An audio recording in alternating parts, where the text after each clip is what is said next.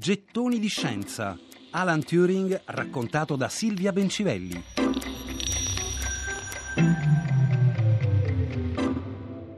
Torniamo alle foto di Bletchley Park. Grazie al lavoro di Turing e colleghi e alle tante donne calcolatrici, dalla fine del 1940 gli inglesi sono stati in grado di leggere i messaggi in codice dell'aviazione tedesca e quindi fu la matematica a decidere la fine della guerra. Una matematica che si faceva con le macchine, macchine che nel giro di qualche decennio sarebbero diventate computer, come quello che stiamo usando per cercare le foto della vita di Alan Turing. Ma insomma, torniamo a lui, ad Alan. A guerra finita torna alla sua ricerca. La sua ricerca creativa, guidata dal pensiero fisso di costruire una macchina pensante universale, quello che oggi noi chiamiamo un computer.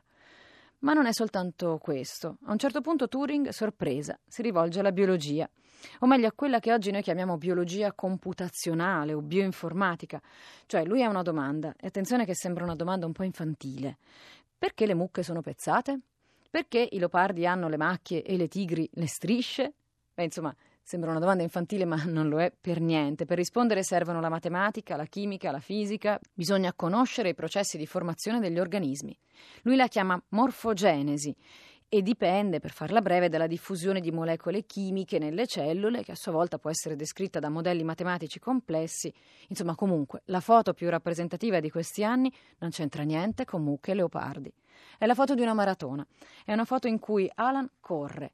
Ricordate di quella corsa in bicicletta da bambino di 97 km nella campagna inglese?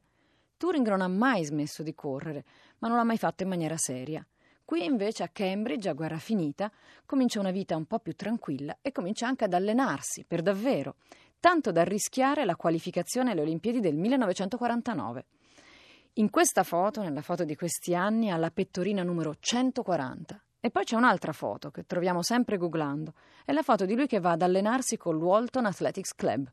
È quello più a sinistra del gruppo, quello già col piede sull'autobus, pronto a partire. Ma sta per finire anche la serenità di Alan Turing, sta per cominciare un periodo decisamente meno tranquillo, meno felice. E vedremo insieme che infatti di questo periodo si trovano meno fotografie. Gettoni di scienza. Alan Turing raccontato da Silvia Bencivelli.